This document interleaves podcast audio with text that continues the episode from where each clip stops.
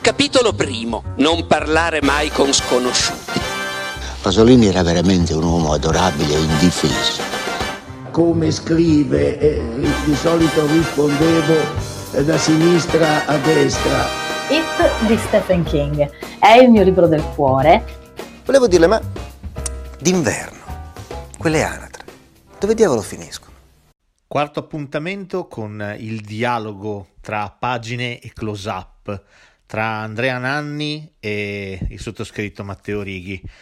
Ormai avete capito il gioco, si parla di cinema, si parla di libri, si parla di adattamenti, si parla di tradimenti, si parla dei film che ci sono piaciuti, dei libri che ci sono piaciuti. E insomma, banda alle ciance, pagine, comincia.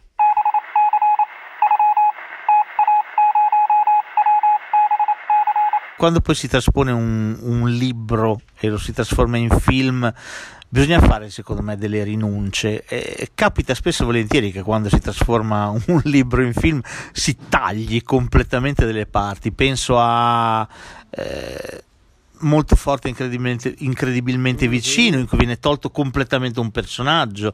Penso a Come Dio comanda di Ammaniti dove viene tolto di nuovo un personaggio. Eppure il film non perde anzi forse acquista addirittura in Come Dio comanda viene riscritto il finale.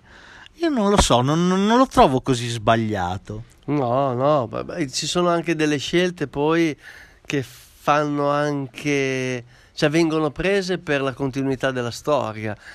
Cioè, un libro che io ho molto amato, veramente, e ha avuto anche una trasposizione cinematografica che ho amato altrettanto, è la trilogia del Signore degli Anelli. Peter Jackson ha fatto una scelta ha deciso di togliere completamente la storia di Bombadil. Sì. Che occupava tante pagine della trilogia, ma ha fatto una scelta perfetta perché è una cosa in più dell'avventura degli Hobbit, l'avventura della Compagnia dell'Anello. E è stato molto bravo, poi ha scelto delle ambientazioni pazzesche, ha preso Alan Lee per eh, disegnare, poi prendere, proprio ricostruire personaggi, è stato fantastico, ho detto, mm, ha fatto delle scelte, ha tolto tanto, avrebbe dovuto filmare forse 50 ore per raccontare tutto il Signore degli Anelli, ma ha scelto di prendere gli aspetti fondamentali per fare un film. Lui è un regista, non è uno scrittore, ha fatto il suo mestiere. Io trovo che un film azzeccato tratto da un libro debba eh, riportarne allo spettatore l'anima. E i film più riusciti sono quelli che, anche se sacrificano qualcosa, restituiscono l'anima, l'essenza del romanzo. Questo per me è fondamentale e va oltre tutte le scelte narrative che vengono fatte. Ci sono film che tradiscono completamente l'opera, però ne mantengono saldissima l'anima.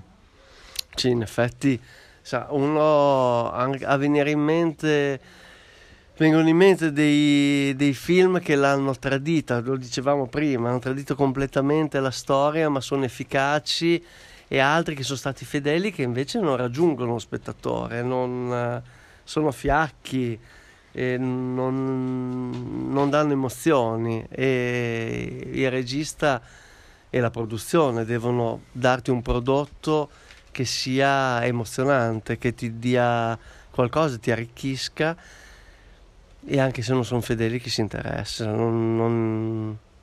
è lo stesso. Sì, è lo stesso eh, è vero, cioè, chi si innamora dei personaggi, chi ha dato un volto al personaggio mentre lo leggeva, probabilmente si sente un po' tradito. Però, eh, come dicevo prima, sono due mezzi espressivi completamente diversi, quindi bisogna veramente fare pace con questa cosa e pensare che siamo di fronte a qualcosa di completamente diverso.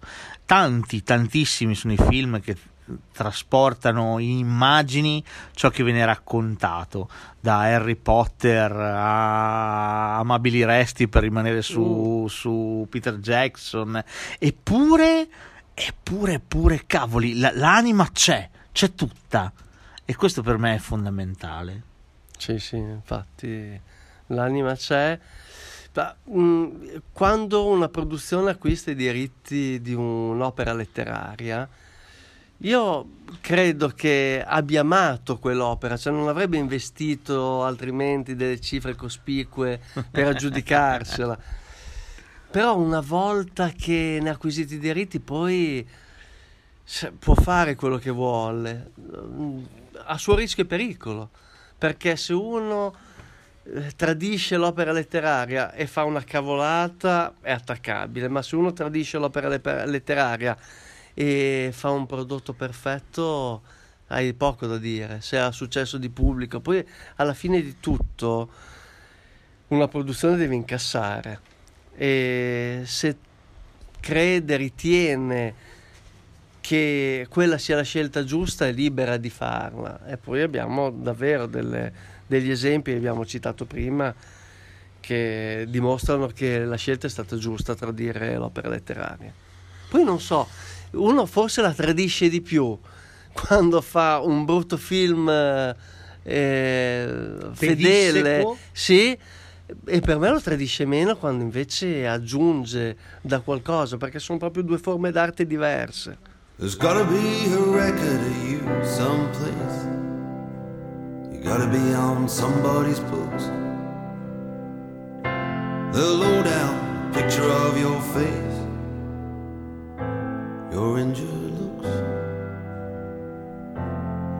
The and profane, pleasure and the pain. Yeah. Somewhere your fingerprints remain concrete, and it's your face I'm looking for on every street.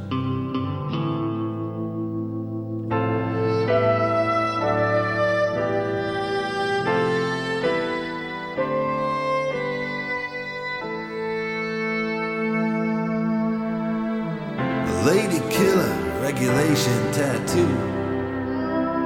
Silver spurs on his heels. What can I tell you as I'm standing next to you? She threw herself under my wheels.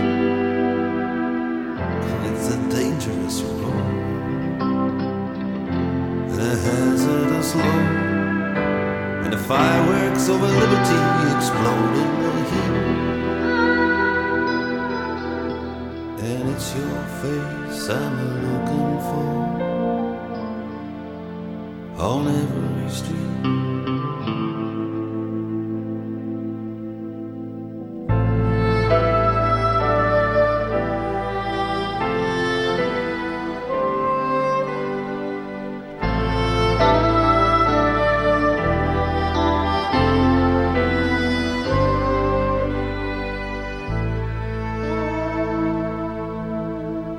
street called Symphony crashes into space. The moon is hanging upside down. I don't know why it is I'm still on the case. It's a ravenous town. You still refuse to be traced. Seemed to me such a waste. Every